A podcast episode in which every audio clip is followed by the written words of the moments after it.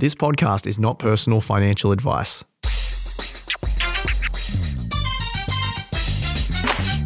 You're listening to the Aussie Firebug Podcast, the financial independence podcast for Australians.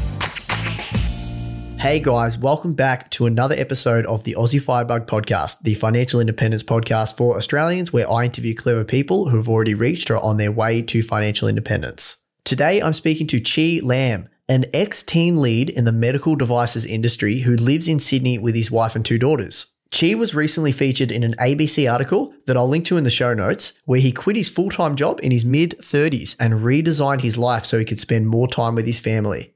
Chi was born in Vietnam and has an absolutely incredible story about how his mum and siblings made it to Australia that I won't spoil in the intro.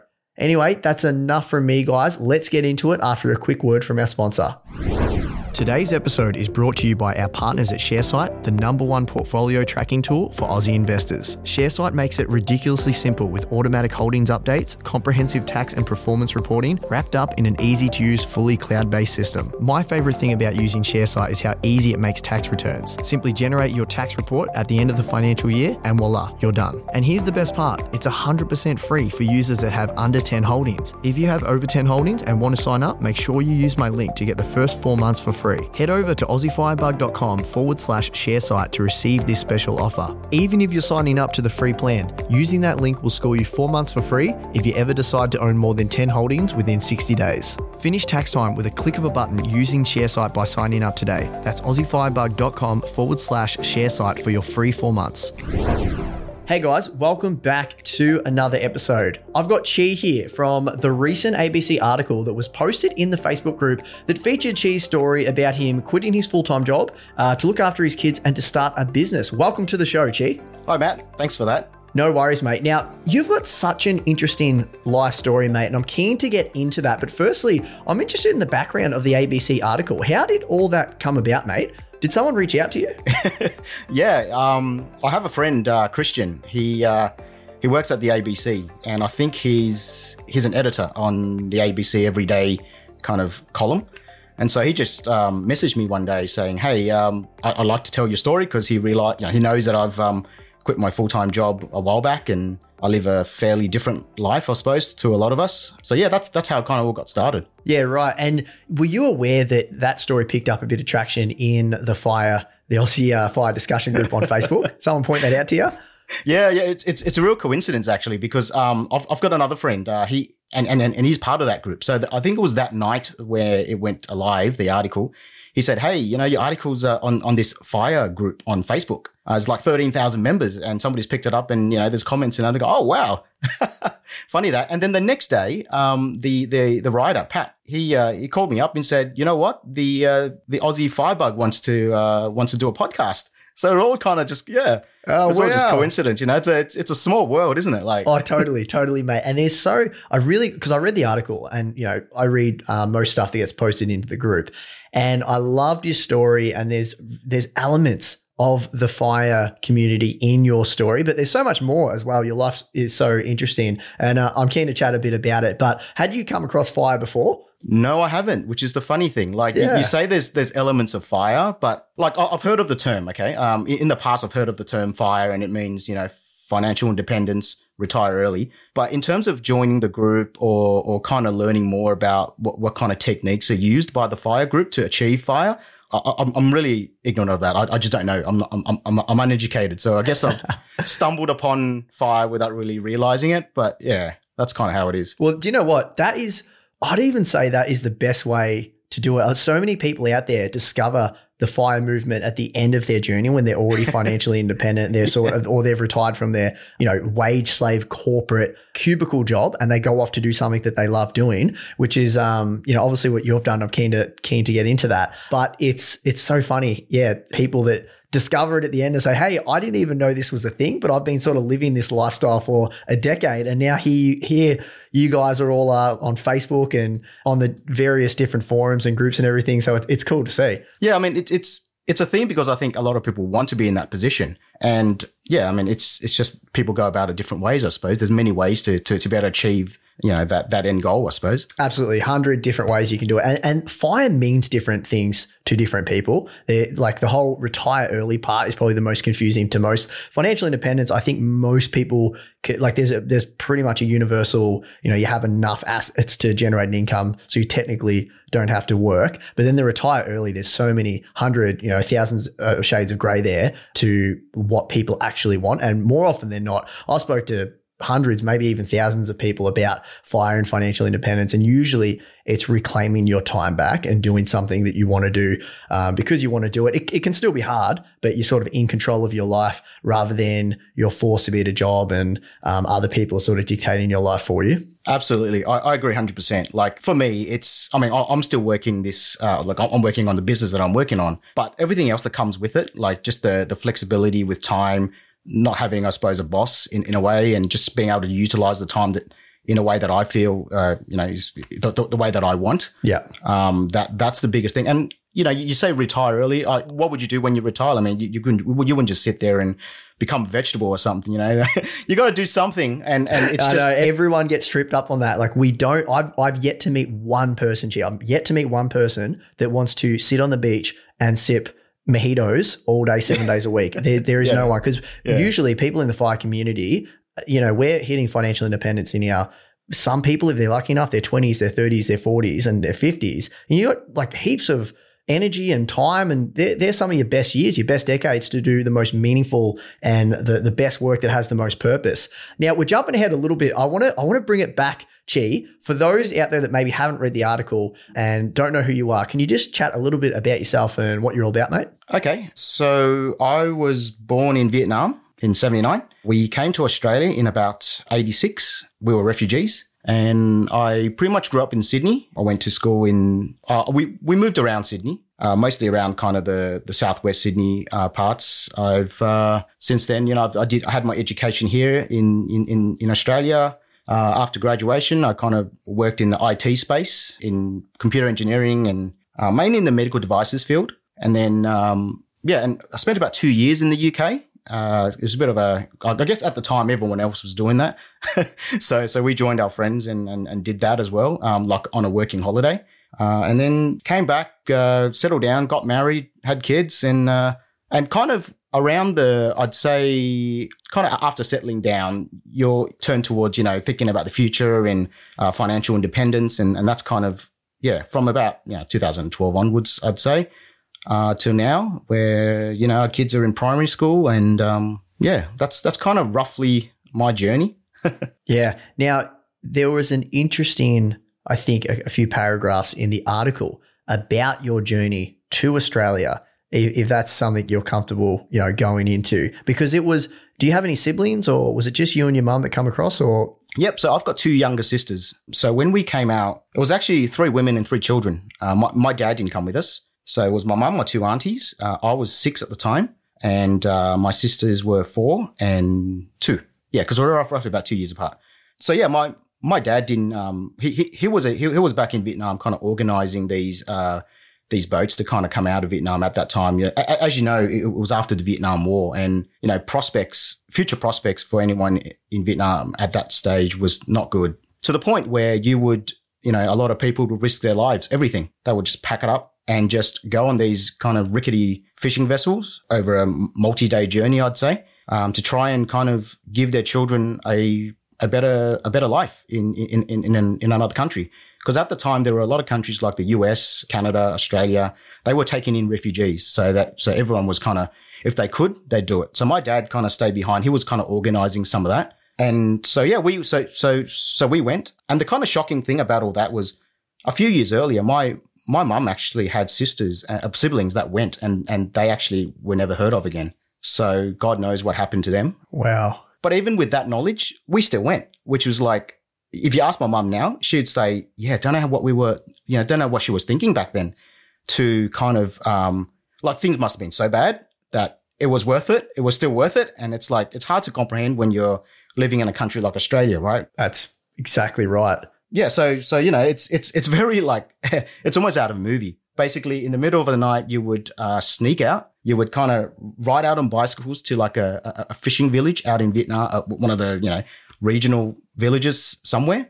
and you'd like board a dinghy and you'd then be rowed out to uh, a, a, the bigger fishing vessel. Um, everyone, and so I guess people who were boarding that boat would all kind of come from different directions, and then everyone would be kind of crammed in, and then kind of off you went. Yeah, I mean, it was it wasn't a wasn't a comfortable journey. I think I got uh, I got seasick, um, and I got kind of I think I think I must have had the cold or flu or something along the way. I remember being really sick during most or half at least half of that journey. Yeah, like just the whole the fear of it. Like there was there was uh, I, I distinctly remember the fear of death even at that age because I, those like I remember the seas were really uh, um, high. You know, they uh, I was seasick and um, and then we ran into pirates, as you do, um, as as do many, I, I think, because um, there's there's stories of kind of boats before and after us who where they just where they probably killed everyone, or you know the boats were found with no one in them, things like that. Yeah, uh, so we, so we got attacked. Um, they they kind of took everything, uh, everything they could find uh, from us. They took a few of the women onto their ship. We were kind of surrounded, really. So there wasn't really you couldn't really put up a fight. Not not when the the, the majority of the the people on our boat were just women and children, and yeah, and we were probably you know hungry and weak. And then I think they stuffed up our engine too. This is what, what my mum tells me, I think. And then, so we were just floating around in, in, in the ocean, kind of not knowing if we were going to survive or not. And then, um, another bunch of fishermen, I suppose these were kind of nicer people, helped us out. Maybe helped, I think they helped us fix the engine or whatever, and gave us food and water. I, I remember having some really oh, fishy congee. um, that was kind of anyway. Um, and then yeah, kind of maybe showed us the way, uh, and and we kind of, and when we arrived in Malaysia, I think the journey was about five days. So it was five days at sea. Arrived in Malaysia, and and there was a ref- and there was a refugee camp there. So that was kind of like, and it's a very typical journey. Like if if you've read uh, Anh Do's book, The Happiest Refugee, I haven't. Yeah. Yeah, well, when I when I first read it, I I, was, I, I got a bit emotional because I was like, wow, this is bringing back memories in a way. I mean, his journey was that that very first part anyway was very similar to mine. But yeah, it's I think it's a very common story if you if you speak to anyone who kind of came out to Australia around that time. Mate, that is first of all, thank you for sharing that. Um, that welcome. is just an incredible story. Like I, I I can't even compute going through that. like I, have spoken yeah. a few times on this podcast about um, my Italian grandparents, my nonna and nonno, coming across, immigrating from Italy and packing up their whole life, and how that immigrant mentality. Um, I think there's a certain toughness to those people that were that had to go to another country where they didn't speak the language and had to start again. And you just, I, I, you know, sometimes you hear some complaints with my generation, the millennials, and you just think, wow, like imagine going back then and doing what they had to do. But mate, your story is far exceeds what my grandparents went through. Like that is just insane. And the fact that pirates attacked you in the middle of your journey, like, yeah, I can't even believe that. that is so much trauma and uh, such an obstacle to get over to, to Australia, just to get into the country or like to Malaysia first. And then I'm sure you, you come across. Do you think that shaped your money habits, or I'm sure like your parents when they did get to Australia, and I'm not too sure you can you know educate me on what happened after that, but when they got um, to Australia, like, did you always have a a sense that you need to um, save and sort of you know work really hard and like was that mentality sort of ingrained to you as a kid? So you know I, I was six at the time, so uh, for a lot of it I was a passenger observer. I think um, it affected me probably in in different ways.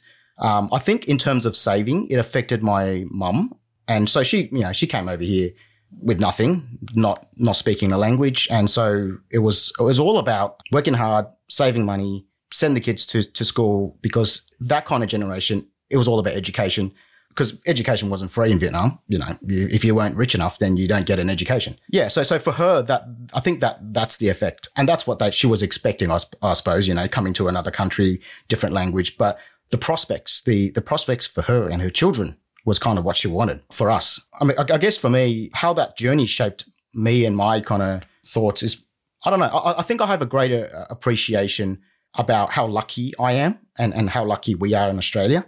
So you know, I've been back to Vietnam a few times, and when you kind of um, see, you know, like where you're born into which family really dictates the quality of your life. Uh, like it kind of sets a starting point anyway, you know it, it, then you kind of think, well, if you've got the opportunity to give back, then That's probably the right thing to do. so that's kind of how it affects me, I think. Not so much the money side, but Well, we're going, yeah, we're going to get into like this, your incredible story, so much more, you know, than, money management. Um, but I'm always interested in seeing how the experiences that people go through do affect their decisions and their money management skills and everything because there seems to be a running theme. But if you don't mind me asking, it was it the north or south of Vietnam where you're from? Because the only South. reason I, south, okay, because I, yeah, I I, was born to in Saigon, so, Saigon, right? Yeah, Yeah, cool, yeah. cool. Mm. And now it's uh, Ho Chi Minh. Ho Chi Minh City. Yeah. Yeah, right. Because me and my wife, or now wife, uh, we went. We started at the south in um, Ho Chi Minh, and we went all the way up north uh, on a on a motorbike, ha- half the trip anyway. And we did the uh, the Hai Van Pass and everything. So um, yeah, I've been uh, uh, around Vietnam a fair bit. So Did you enjoy it? I mean, it's a beautiful country. loved it Yeah. absolutely. The food is awesome. I love the food there. Oh, The, the, the yeah. bar, bar mi is it the uh, the banh mi. Yeah. Banh mi, yeah, that Yeah, yeah, yeah. man, we absolutely annihilated uh, many of those. And um, what's the the Lantern City? Um, yeah, there's a really cute town, uh, and I'm sure people. I don't know. I'm just I'm just throwing out names. Isn't, is, is it Nha Trang? I'm No, the, I, I went the there as well. names. I went there as well, but um, I'm sure people are listening, like yelling it out, but I, I just can't yeah, remember it yeah. now. But Yeah. um, yeah, right. So let's shift gears a little bit. So you've come to Australia now. I read in the article that you and your wife, is it, are property investors? Is that Uh, yep. correct in saying? Yeah. So talk me through how did you get started investing in property and when did that begin? Why were you drawn to property? I'm just really keen to get your thoughts on that. Yep. Um, so it, all started, I think, in about 2012 was when we first we bought our first investment property. Now, I, I already had a property uh, prior to that, but I didn't have a plan. And I think the the important thing is if you if you go into property investing without a plan, I don't think your results are going to be as good. And the inspiration for our plan was actually from my mum. Funny enough, she she owned a, a house in uh, Sefton. It was a corner block. Um, and what she did was she built a granny flat at the back, and she ended up moving into the granny flat and renting out the front house. So when you look at that and the rent you can get from a, a granny flat with a kind of side street entrance, it's a, it's almost like a little house by itself, right? That that would turn your Sydney uh, property, which is always going to be negatively geared, into like a neutrally geared or even positively geared property. So that was our blueprint. So in about 2012 to about 2017, for about a five year period, we we were just on a, like a, a property accumulation sort of a phase um, where we just we just bought properties uh, as many as we could. I think we ended up buying four, um, where it was a simple buy, um, renovate the front house, build the granny flat at the back, rent them both out. The the rental income then becomes high enough such that you know you can just refinance, take that deposit back out, move on to the next one. Now this was all before APRA kind of came in of and course. reduced all the borrowing Yep. capacity down. So yeah, we so that that was pretty much uh, what we did over that period, and it was it was all because you know we we, we well I, I guess we we figured that um, in order to, to achieve financial independence with our jobs alone and savings, we were never going to get there. We would probably work till we retire, uh, at, or sorry, retirement age, and and so that wasn't what we wanted. So we decided, you know what, yeah, we're just going to have to. We want to. It wasn't like we were pushed to. We, we want to do this. We want to achieve financial independence at that time via this method, um, which is property investing. Yeah, awesome. Now, a thought just occurred to me um, while you were speaking there. You know, being in, uh, an Australian and living here for many years, that property investing is such a big thing in Australia. It's like almost a religion, right? I'm keen to know do people talk about or invest as heavily in real estate in Vietnam? And is there that culture of like the Australian dream or the Vietnamese dream is to own your own block of land? Like, is there any of that over there? I'm just keen to for the dynamics. Yeah, to be honest, I don't think I've, I'm qualified to answer that because I'm, I'm so far removed from kind of what, you know, like I left there when I was quite young. I can only speak kind of from my uncles who are still back there. Who, yeah. And I think more recently, like I think the Vietnamese property market, probably in the last maybe 10, 15 years, has really blown up in terms of skyrocketed.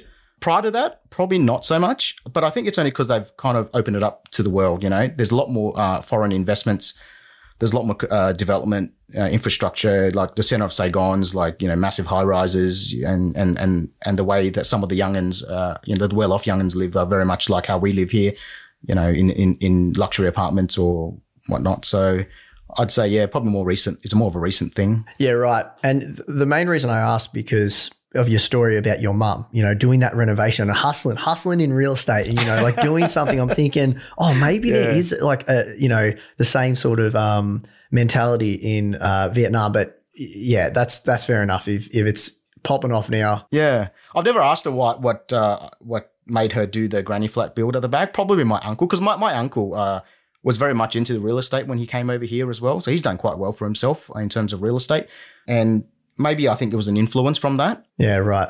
Okay, cool. So you went down the real estate path. Now, this is always I find this is sometimes or most of the time an interesting um, answer, but when did you first come across the concept of financial independence? Because not everyone knows that it's it's very possible to actually retire before your preservation age and before you can get to super, uh, you know, 60, 65 in Australia. A lot of people just think that's just what people do. They work full time until they're 60 and then that's it. Like, where, did you read a book or come across something? You know what? I, agree with you, and I think I still didn't. I, didn't even know that. Like to be honest, like I, I didn't know there was a way, a, a prescribed way. I don't know if there is actually. Uh, if there's a prescribed way to reach fire, that's relatively easy to do. I don't know. Is that is that right? I, I would say it's not easy per se, but, But it's it's, doable. doable. Yeah, I think Yeah. like if you show people that it's doable, I know for me, speaking for myself, once that was like the light bulb went off in my in my head, and once I realized that like you can just buy a whole bunch of assets and you just keep buying them, like it's not a matter of if, it's a matter of when. That changed my whole life, and I'm wondering if something similar happened to you. No, I think for me it was just a, a matter of well, how do I produce passive income? I think that that that that was a major theme. And so at the time when we were buying property, it's all about increasing or you know be, being able to have uh, high rent. Because I think I remember I read a book. It was Positively Geared Properties by Stephen McKnight or something. He he was my he was my guy back. I used to invest in properties, and now Yeah. sort of I've moved to the share market more. But Stephen McKnight was my favorite um, property author in Australia for sure. Yeah, so he had me thinking as well. So I I think a lot of his properties were kind of, you know, out in the regional areas and all focused on high rental yield, which would give him the financial independence. You, you could argue that long term, it may not give him the the biggest amount of net capital growth. So it's a case of you got to balance, you know. Um, and at the time, like I, I thought about buying in other states and, and and for higher yield for lower cost, but you know, at the end of the day, I, I figured I, I didn't want to travel to, to, to manage the, the granny flat builds or to check to inspect and all that. And so at the end of the day, I just chose well, Sydney. Um, you know, I'll, I'll just pick, I'll just grab the, the, the corner blocks and I'll just, yeah, do this and just keep rolling. See how far we can go. yeah. And hey, speak, you know, looking back now, what a fantastic decision. Like if you started in 2012 and you bought Yeah. any Sydney real estate until now, like I, Yeah. I could only imagine how much it's worth now. So um, that's incredible. right, incredible. yeah. And was there a burning desire to achieve something or was there stresses in your you and your wife's work that that caused you to invest like most people want to free up a bit of their time but i'm keen to sort of understand your mindset on that Yeah, I think around that time, I'd gone through a period where, so prior to that time, I was very much, uh, after coming back from Europe, I was very much uh, back into my career. I was trying to then uh, advance my career and trying to find fulfillment and happiness in that. For a while, I think I was fairly successful. Um, you know, I, I got into the job, I got promoted to team lead, and I was enjoying that role for a while. But over probably a year and a half, I kind of lost, I don't know, like just lost the fire and also got a bit burnt out, I'd say. Um, and that kind of made me kind of reevaluate everything. And at, also around that, that same time, uh, our daughter was born. Uh, she was born in 2012, um, our first daughter. And um, these things affect you and kind of what you value changes over time. So for us, I think at that time we, we value the, you know, the family time and, and kind of the future. And if we wanted to spend, yeah, I mean, just, just wanting to spend more time with our, uh, our kids was part of the reason. Um, later on when, when I did kind of quit my job. can i ask you chi what were you doing what was your full-time job previous to uh, or before you quit I was a test automation engineer. Yeah, I, I was a validation engineer um, in in a medical device company, and yeah, so so so, so that was the full time job that I quit. Because then what I ended up getting, um, just I guess by chance, was um, a friend of mine who worked at another medical device company said, "Hey, you know what? We've got a part time job."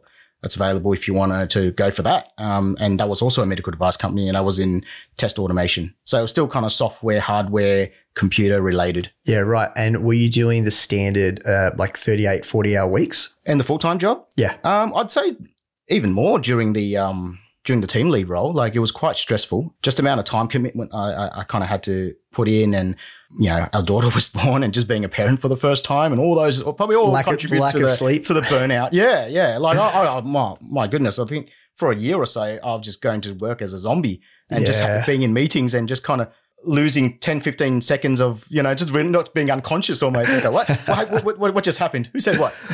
I've seen I've seen it happen with new parents, and I, you know, me and my wife, we, we plan to have a, a child um, soon. You know, fingers crossed, everything goes well.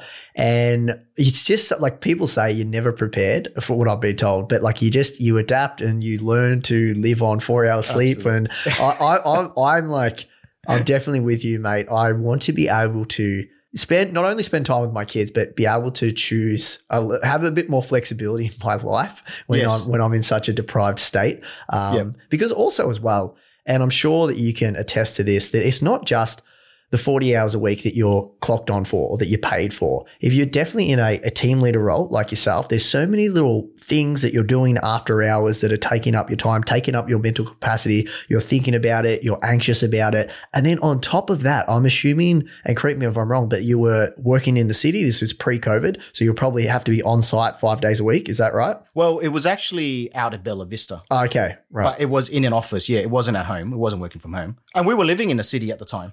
oh, right. So what, what, what was the commute time for that? I was an hour each way. Well, there you go. So two hours commute, five Yep. times a week, getting prepared for work, um, going to work, coming home from work, de-stressing. Like it's so much more than the 40 hour week. If people actually sat down and mapped it all out, like the amount of time that you're dedicated to a job is Yeah. massive. It's massive. Absolutely. And yeah. Yeah. I just think it like the thought of doing, especially doing something that you don't particularly love. Like I, I, my old job, it was all right. It was good. There was parts of it that I liked, but the you know, if you if, if I won a hundred million dollars, there's no way I'd be rocking up five days a week at it. Like let's not get it twisted. Um, so I just think it's madness that.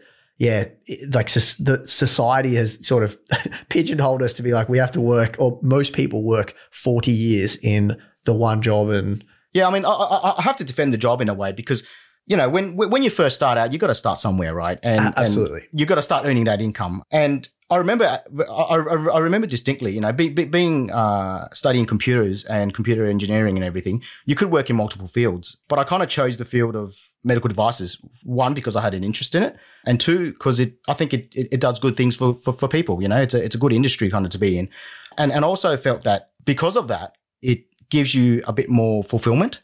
So, so when you're slaving away and you're wondering why am I here, at least you can kind of think, well, you know what, I'm, I'm making like people, other people's lives better. So that that was kind of motivation to keep going. Um, so for a long time, it was a fulfilling job. Like it's not, it wasn't like I, I hated the job the whole time. It was just as time progressed and as I progressed into the next phase of my life with, you know, children and everything, my priorities changed and, and what's important to me has changed type thing. And that's kind of, and that's why I, I quit. It wasn't, yeah, I think That's a, a very good point that you make, mate, because I think that I think work, contrary to popular b- belief, but most 99% of people in the fire community think that meaningful work with purpose is awesome. And I want to do that forever. I'll do that to the day I die. It's just the, all the corporate BS, the office politics, the, the, you know, cubicle drone work. That is the stuff that is like life. It drains you of Yeah. your, What- your passions and everything. Yeah, and I think some of that was the cause of, of kind of why I quit, um, or why I kind of stepped aside from the team lead role because like, there was a fair bit of politics and all that. Um, now, you know, in fairness, I, I'm probably not the sort of person that enjoys that. Whereas I think some people may enjoy that sort of environment, That's true. and they would prosper, and, and they would go on, go on, be you know, become CEOs and whatnot. Um, so I think it just really just depends on the person. But I would say, yeah, you're right. The majority of people probably does not enjoy that sort of environment. Whereas, yeah, it's a minority. I think, yeah. Yeah, absolutely. Now let's talk about the day that you quit your job. What made you take that leap of faith? Was it something that you'd been thinking about for a while? Or uh, like walk us through actually doing that because that's such a big deal, especially if you hadn't come across, you know, the fire movement and there wasn't a community of people like supporting you with this decision and you run all your numbers. Like, what was that like, mate? Okay, well, well, let me think. I mean, at the time, obviously, it wasn't a, a, a decision that was made lightly. I spoke about it at length with my wife, and she's been really supportive the whole time. I mean, she, I think she was going through her, uh, she was in her uh, maternity leave, and she was uh, about to come out of it or something, and so she still had a job that she really enjoyed, and that was our backup, basically. So, you know, without her her full time salary, I, I, I couldn't have done it, obviously. But when we spoke about it and kind of and, and, and it comes down to just me not being happy at the end of the day as well. Like, and her supporting me, the fact that there's no point you being in a job that you're unhappy with. You might as well go. Absolutely. Even though going would mean a bit of uncertainty, not knowing where your next job was going to be, um, if it was going to be lower pay. I, I remember I, I, had, I definitely had things to do because the properties that, I, that we bought, um, you know, one by one needed to be renovated. So I, I had to engage in contractors and be on site and I was doing that whilst I was doing a full time job. But then, uh, yeah, it would have been so much easier if I just did that uh, initially. And yeah, so that was that sort of to look look forward to. Yeah. Did that give you comfort knowing that you had assets that were making you money whilst you sleep? Yes. See, that's that's the power of investing, isn't it? Like that's It and is. this is where you know the fire community. We obviously built up an enormous snowball uh, um, before, and and everyone's different. Some people they pull the pin on their sort of corporate drone life halfway through, so their portfolio might be only half of what they need to support their lifestyle, and then they might drop to part time work. But like, I just think it's awesome, and the, the whole concept of investing and sort of planting seeds and then harvesting that fruit many years later is is so cool. Yeah. I mean, you, you you have to make your money work for you. Keeping money in cash is dead, right? You've got to be buying assets. It's got to be growing. Money you don't need to use now should really be in an asset that is growing. There's no reason to have it in cash. Yeah, awesome, awesome.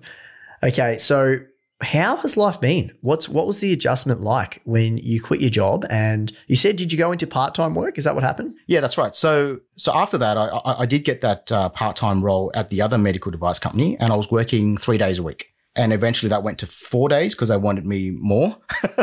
but then, I'd uh, during that time, I also was working on a side hustle, which eventually turned into my side, uh, my, my now full-time business.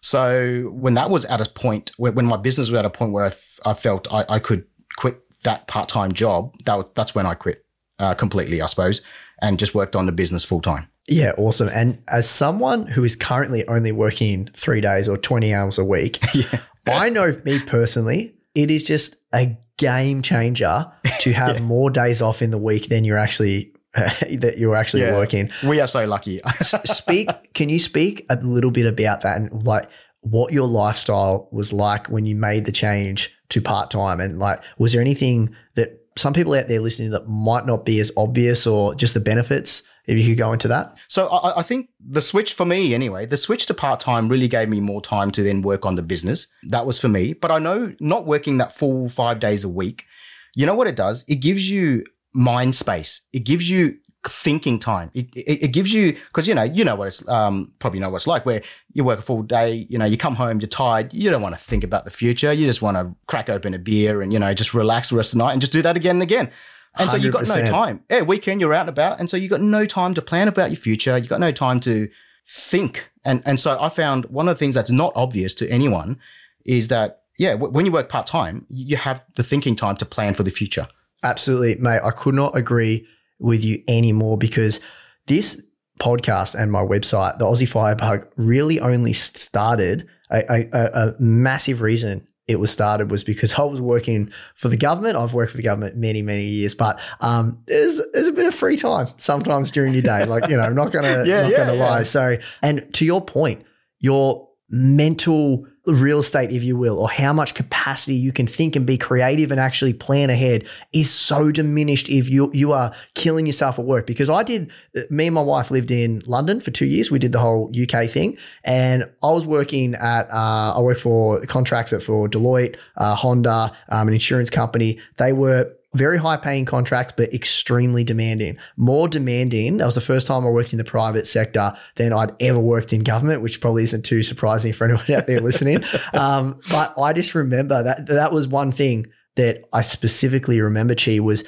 how little energy, time, and creativity desire I had to do. I still did the podcast when I was overseas, but I was lucky to release a podcast like once every three months or something, just because I was buggered after the end of the day. Like you- to your point, I was like, just chuck on some Love Island, some rubbish reality TV You just show. want to I- de-stress. you just want to de-stress, and Yeah, it, yeah. it's I can definitely. There's something dangerous about that. And, and you know what? It's also the opportunity costs. Yeah, If you're not, if your mind is not there to seize opportunities when they arise, well, you've missed it, haven't you? So for me personally, I- I, think this was back in what 2017 when I was working part time, and a company called Tesla came up. Right, Elon Musk. I now had a thing. Uh, oh, I keep hearing this guy's name come up, but because I've got that extra time, I actually managed to kind of read his book, research the company, and since since then I'd, I'd invested in the company, and that's done really well.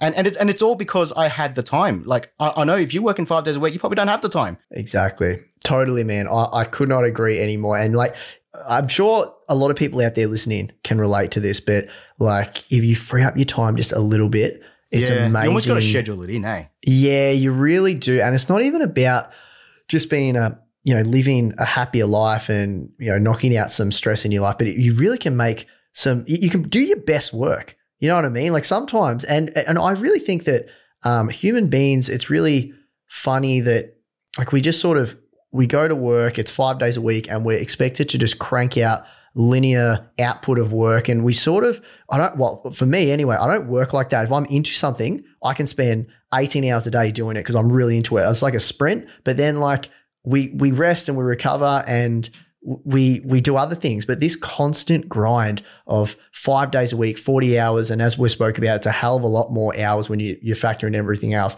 And then it's like Saturday, I got to play football, get drunk Saturday night, wake up hungover Sunday, do all my washing, do all my cleaning, do all my shopping for the week. yeah. And then boom, Just wait I'm back in the kids. office. E- exactly, man. That's Yeah. that's yeah. I I we're on the same page with that for sure, mate. For sure. Okay, let's talk about your business. So, what did you go into, and what was the inspiration for that?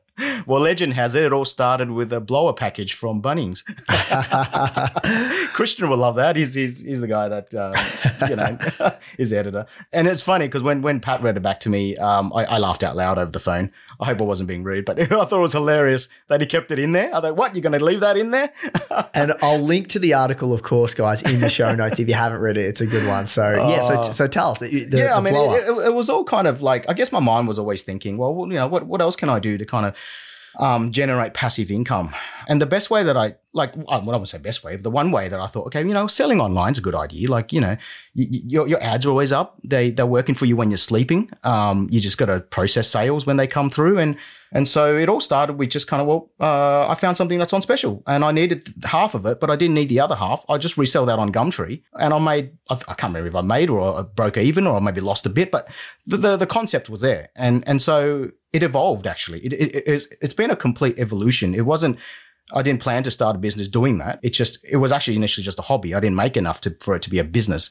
You've seen an opportunity. Yeah, exactly. It's and and and it's all about kind of starting and, and just doing the little bits, like taking a step a day and just slowly working at it, slowly growing it. It's and and so it, it turned into kind of buying um, buying other products from overseas as well. And now it's today uh, the business is importing um, hi-fi equipment from from Europe and, and reselling in Australia parallel importing, uh, you know, at, at much better prices than what you can get for local stock. And and you know what? It's choice for the customer in Australia whether they want to buy, you know, a parallel import or they want to buy local stock. So yeah, I mean, it's it's been pretty successful so far, and it's slowly growing, and and I'm sure it'll it'll evolve as well. It's not gonna, it's not, it's never the end state. It's always it's always the journey, they say. yeah, absolutely. And so this is something that's evolved into full time work, or is Correct. it something that you want? Okay, yeah, right. Yeah. So now the company pays me a salary. Yeah, cool. Yeah. And are you going to? Is is there plans to um, expand it? And I'm sure that it's something that you're really passionate and uh, you love doing. And there are so many benefits. I'm, I'm a big fan of online businesses, and I'm sure we could talk a, a lot about them. But we only have so many um, minutes left in the podcast. But um, yeah, it's um, an important thing to note as well. I guess if you've got your own company is you've still got the autonomy over your life and time. Is that what you find? Like that if you do need to get stuff done, you can do it sort of on your terms? Yeah, yeah, exactly right. You know, I, I schedule my life around kind of the other activities. Yeah, you still got to run the business, but it can sometimes it can wait. And yeah, it, it, and, and it's a line of business that I kind of have an interest in too, which is you know audio. I I, I quite like my good quality audio.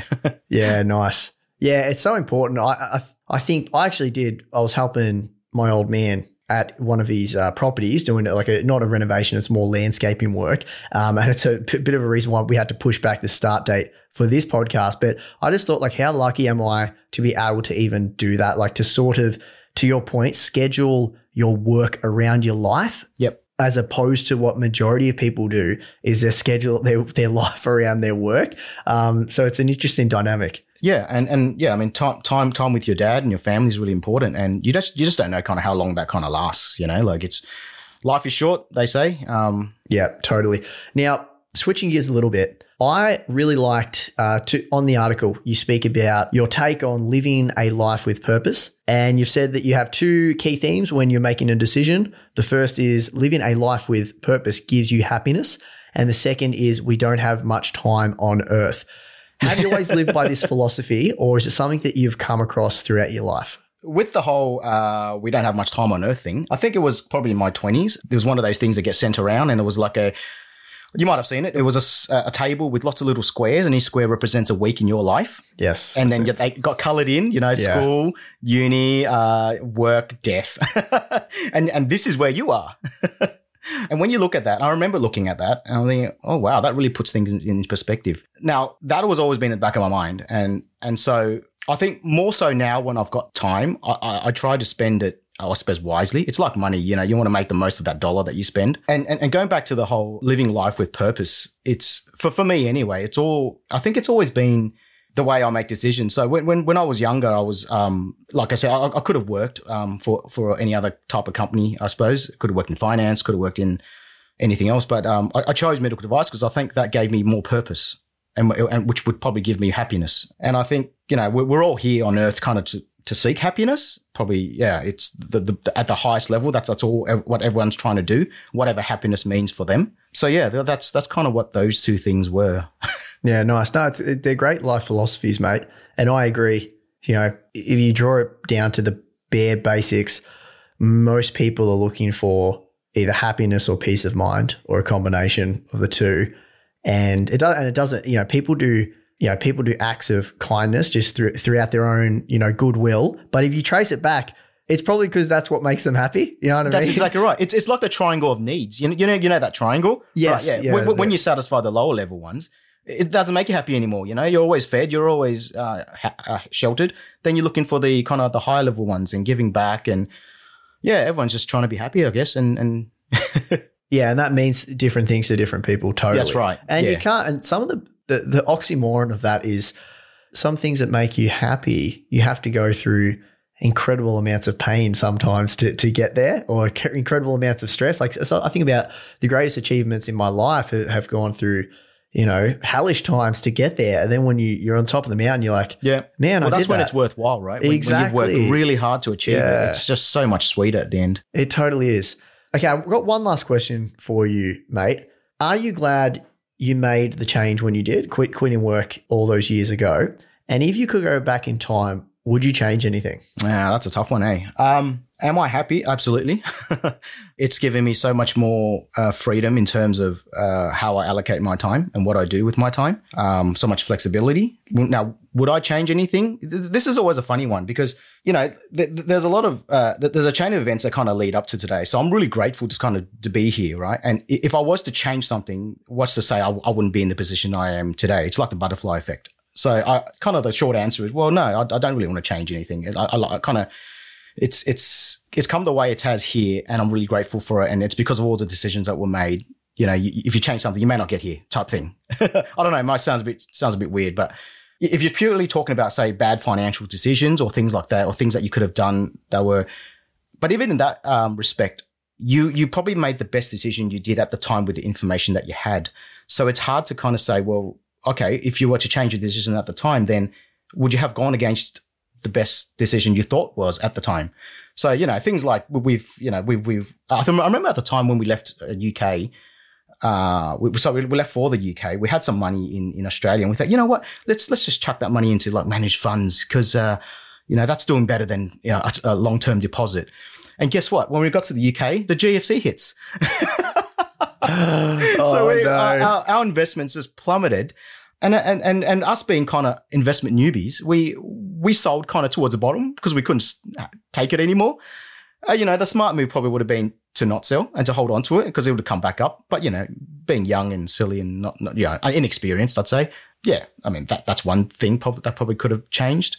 And for anyone out there listening that is considering quitting their job, taking that leap of faith, and maybe pursuing something new, um, do you have any advice you would like to give to them? Um, I, I'd say the biggest advice that I've been giving p- people who, who've asked is that whatever, like, you, first of all, you, ha- you have to, th- you have to plan it. Like, you, you have to, it has to be a thing that you actively engage in.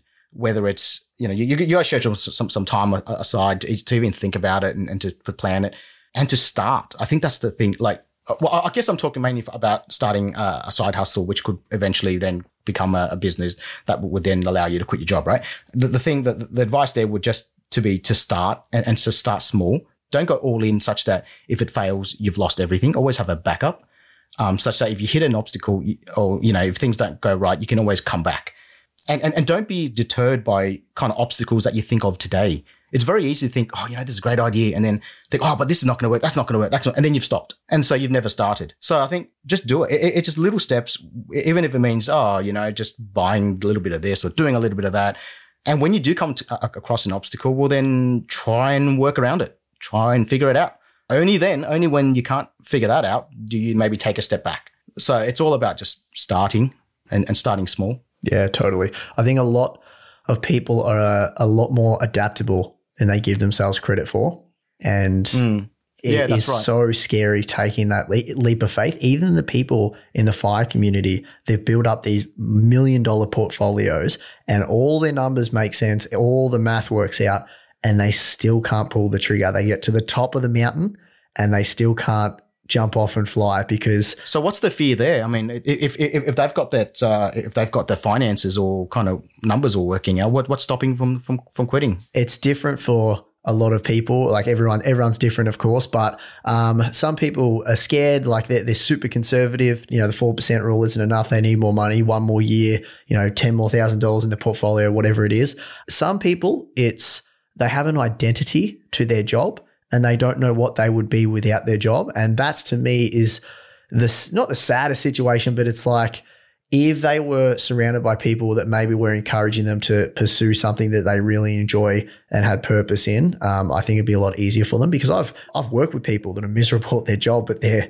they're rich enough to quit. It doesn't make any sense, but it just it seems to be human psychology. Like yeah, well, the, the the advice I have for people who are you know rich enough to quit, let's say, and and not wanting to, would be think about kind of the time you're freed up afterwards and kind of what you can become afterwards because that's that's probably not obvious that you could do something else that's a bit more fulfilling that maybe pays a bit less but still pays you or you could find a completely different path you know it could take you to, to somewhere else that you never would have even thought of at the beginning but you don't know until you kind of free yourself from that time i won't say trap or sink but that's kind of what it is sometimes no, wise words chi we've come to the end of the podcast mate thank you so much for coming on the pod, sharing your story. It was absolutely incredible to listen to. And um, I'll definitely link the article in the show notes. And um, yeah, it's been a pleasure, mate. Thanks, Matt. It's been great. Thank you for having me here. And there you have it, guys. A big shout out to Chi for opening up and sharing his experiences with us. He mentioned after the pod that he'd love to have a beer with me if I was ever in Sydney. So I'm really keen to make the trip up soon now that all the COVID restrictions are winding down. I'd love to organise a fire meetup in Sydney too at some point. So if you're keen, please let me know. I'll most likely drop something in the Facebook group. As always, guys, if you are enjoying these podcasts and want me to make more, please consider giving me a rating and review on your podcast app of choice. That would be really great and spread the word. That's it from me, guys. I'll see you on the next episode. Catch ya. Thanks for listening to another episode. For all the show notes, head over to AussieFirebug.com. Never miss another episode by subscribing to Spotify, iTunes, or wherever you get your podcasts. This podcast is for educational purposes only. Nothing in this episode should be taken as personal financial advice. You should always do your own research when making any financial decision.